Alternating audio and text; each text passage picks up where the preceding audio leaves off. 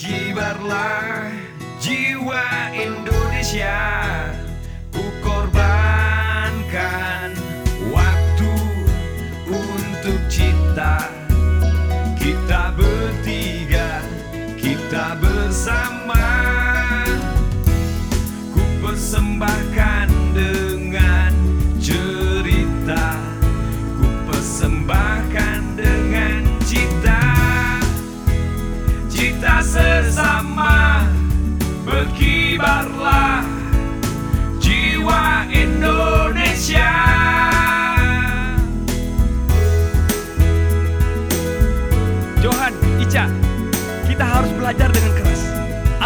dapat menggapai mimpi-mimpi kita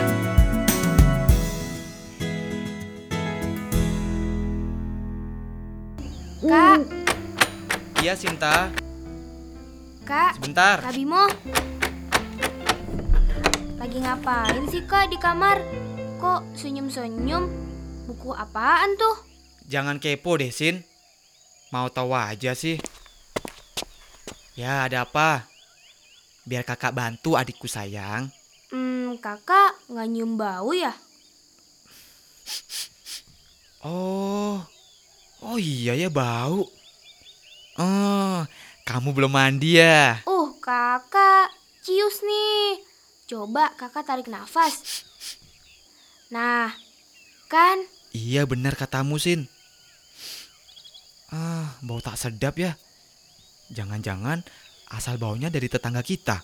Maksud Kak Bimo? Itu tetangga kita Pak Marjuki. Baru seminggu ini buka usaha pembuatan kertas daur ulang dari kertas bekas. Lalu dimasak dan dihancurkan. Bukannya usaha Pak Marzuki itu baik, Kak Betul Bimo? Sinta. Pak Marjuki mendaur ulang kertas. Tapi masalahnya kalau limbah itu tidak diproses secara benar, bisa bahaya. Pak Marzuki mengumpulkan kertas, karton, semuanya bekas pakai, alias sampah. Nah, dimanfaatkan menjadi bubur Kalau tidak, kertas. menjadi limbah yang lebih membahayakan lagi. Maksud kakak jadi menimbulkan masalah lain, seperti pencemaran, begitu kak? Iya, pencemaran lingkungan hidup, zat energi, atau komponen lain ke dalam lingkungan, atau berubahnya tatanan lingkungan akibat kegiatan manusia. Komplit amat kak Bimo. Ah, dalam mata pelajaran sudah ada Sinta. Kakak browsing kali di internet. Eh, enak aja. Kebetulan kemarin kakak ada tugas dari sekolah untuk mewawancarai Pak Amar, ahli lingkungan hidup. Untuk memberikan semacam ceramah lah tentang lingkungan hidup. Nih, kakak ada rekamannya kok. Kakak sudah kayak wartawan aja.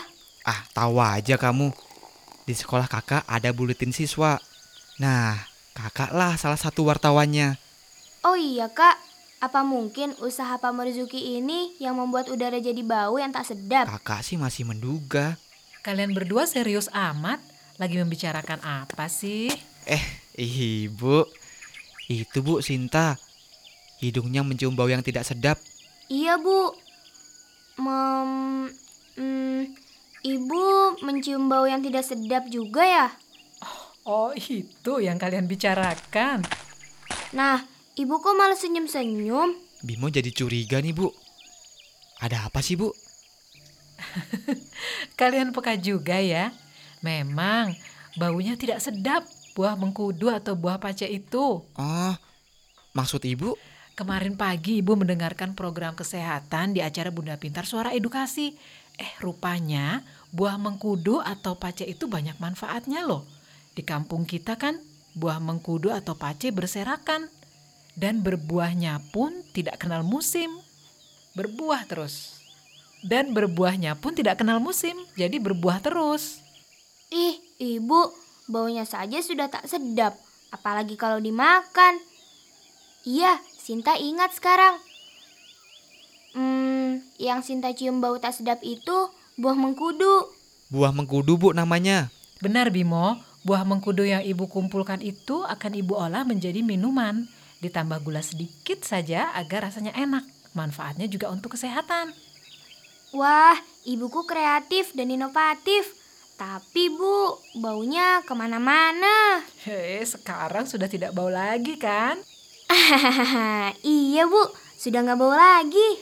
Karena sudah ibu pindahkan ke wajan dan ibu tutup. Mau ibu rebus dulu. Nah, ini ibu sudah catat cara membuatnya. Coba lihat ibu kita itu. Buah yang tidak pernah disentuh, bentuknya pun jadi gak karuan terlantar. Lalu ibu kumpulkan, dan ternyata manfaatnya sangat dahsyat. Patut kita hancurkan jempol ya kak. Wih, dua jempol buat ibu.